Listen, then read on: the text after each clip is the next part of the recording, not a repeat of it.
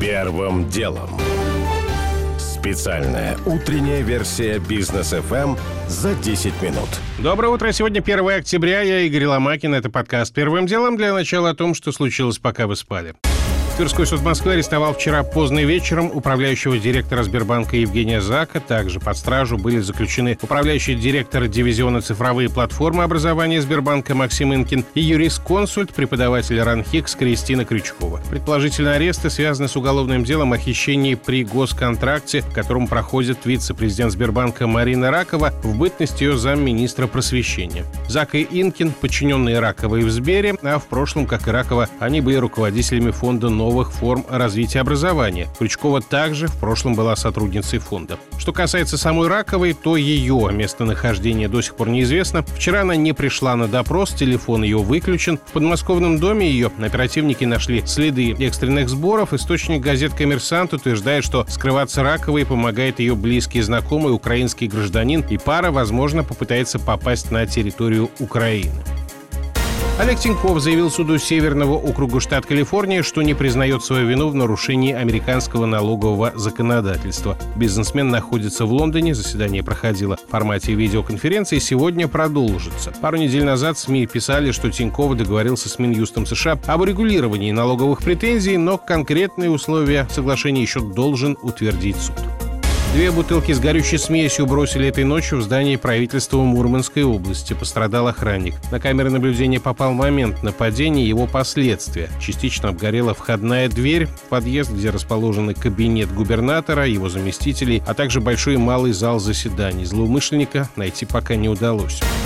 О грядущей отставке объявил ректор финансового университета при правительстве России Михаил Искендаров. Он служит полномочия с 15 ноября. Сам он пояснил, что для него настало время заняться другими делами, а также дать дорогу более молодым управленцам. Искендаров руководил вузом последние 15 лет. Почти традиционный для Америки шатдаун отложен на два месяца. Президент Байден подписал документ, продлевающий финансирование работ правительства до 3 декабря. Приостановка работы части госструктур должна была вступить в силу с полуночи 1 октября, но теперь у Конгресса и администрации есть время все-таки договориться. Финансирование могло быть остановлено из-за разногласий по поводу госдолга США.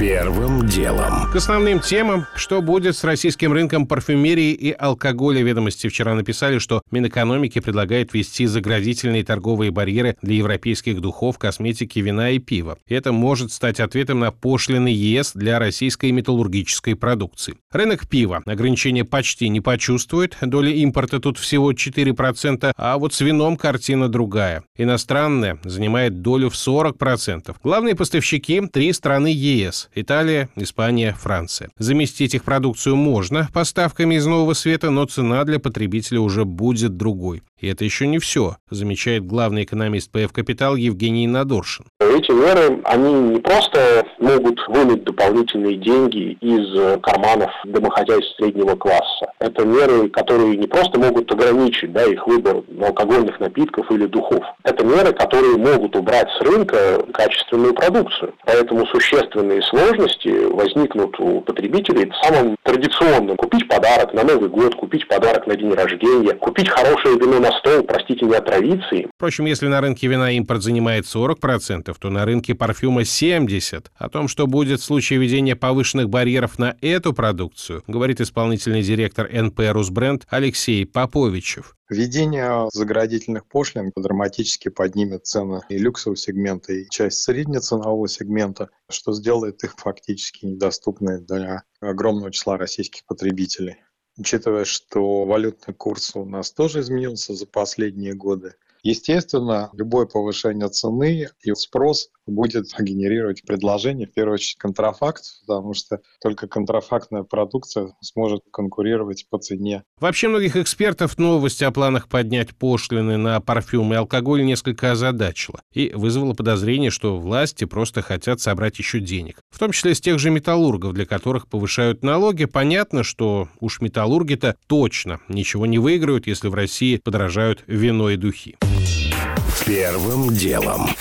Энергетический кризис в Европе нарастает. Вчера биржевые цены на газ впервые в истории поднимались к 1200 долларам за тысячу кубометров. И в этой ситуации, как утверждает Bloomberg, европейцы попросили российских поставщиков нарастить поставки угля, совершенно позабыв про свое увлечение зеленой энергетикой. Правда, уголь теперь тоже дорогой, 140 долларов за тонну. Такое последний раз было 13 лет назад, говорит директор группы корпоративных рейтингов агентства «Акра» Илья Макаров. В 2020 году из-за того, что европейцы отказывались от угля, цены там были не очень приемлемы для наших экспортеров. Соответственно, наши экспортеры больше объема старались увозить на восток, в Азию поставки в Европу были невыгодны. Но, соответственно, с ростом цены в Европе, в европейской части, поставки становятся очень даже приемлемы для наших экспортеров. Поэтому и объем они могут, в принципе, свободно нарастить. Насчет того, что свободно могут нарастить, есть и другое мнение. Коммерсант сегодня пишет со ссылкой на представителей отрасли, что оперативно увеличить поставки в ЕС не получится. Тут и логистические ограничения, и наличие действующих контрактов. И не забываем, что Россия сама входит в отопительный сезон. Серьезно нарастить добычу тоже не получится получится. И потом, кто знает, сколько еще в Европе продлится период высоких цен на энергоносители. Тем более, что в Минэнерго уверяют, что официальных обращений от властей ЕС по поводу угля до сих пор не поступало. Первым делом.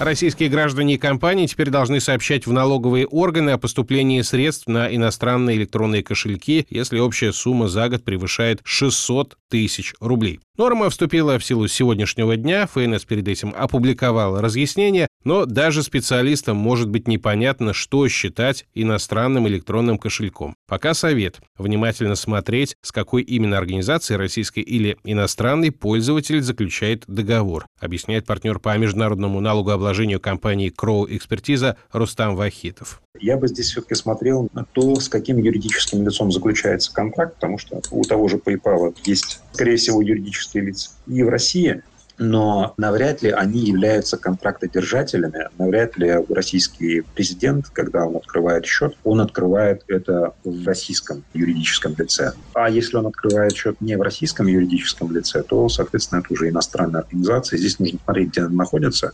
Если нет автоматического обмена финансовой информации, а со многими странами, например, США нет автоматического обмена финансовой информации, то здесь могут быть гораздо более низкие пороги.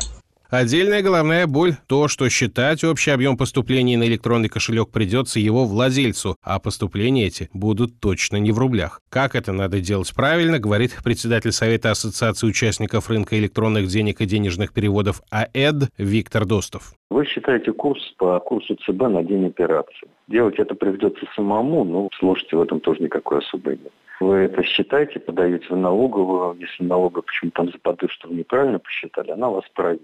Вероятно, если там речь идет не о каких-то безумных суммах, то понимать, ошиблись ли вы в курсе на одну десятую процента или на одну сотую, наверное, это не страшно, никто вас за это наказывать не будет. Мы же говорим здесь скорее о пороговом значении. Вам эта цифра нужна не для того, чтобы с нее уплатить налог. Это абсолютно отдельная история, она считается по другой форме. А просто нужно понять, превышает 600 тысяч или нет. Ну, тут вряд ли уж вы ровно угодите в 600 тысяч, настолько ровно, чтобы вот эти нюансы с курсом, они были бы важны. Для тех, кто добровольно не сообщит о превышении суммы поступлений в 600 тысяч рублей на иностранный кошелек, предусмотрен штраф от 20 до 40% от перечисленной суммы. Первыми по новому закону отчитываться будут ИП и юрлица. Им это надо сделать до конца октября. Физлицам впервые предстоит сделать то же самое до 1 июня будущего года.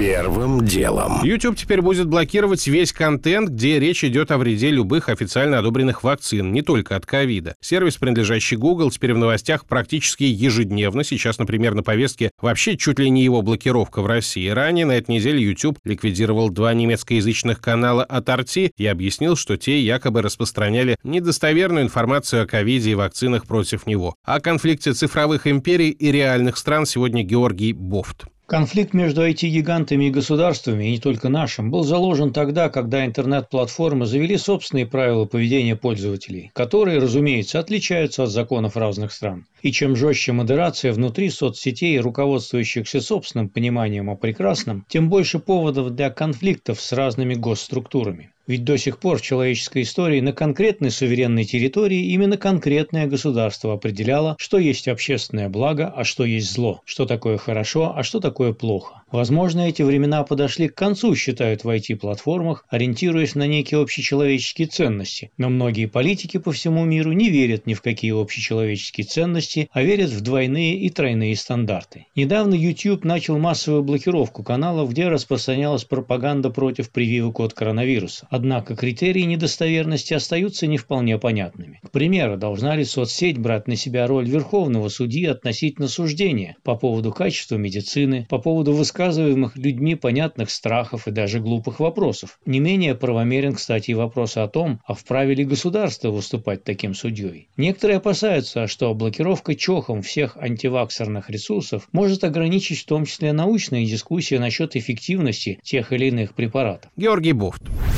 Первым делом. Уже не успеваю рассказать подробно о том, что в России сегодня закончился мораторий на прохождение техосмотра автомобилей. Разбираемся, кому срочно надо проходить процедуру, а кто может и подождать до 1 апреля. О том, как в Лиге Европы московский «Спартак» в гостях обыграл Наполе 3-2. И это несмотря на два удаления, а «Локомотив» в Риме проиграл Лацио 0-2. И о том, что в Петербурге сегодня венчается с невестой наследник дома Романовых Георгий Михайлович. Свадьба пройдет в самых престижных местах северной столицы. Кто все это финансирует, жених скрывает. Но ходят слухи, что с организацией помогло в том числе государства. У меня пока все. Это был Игорь Ломакин и подкаст «Первым делом». Кому мало, переходите в Браткаст. Следующий наш выпуск утром в понедельник. Первым делом. Специальная утренняя версия «Бизнес FM за 10 минут».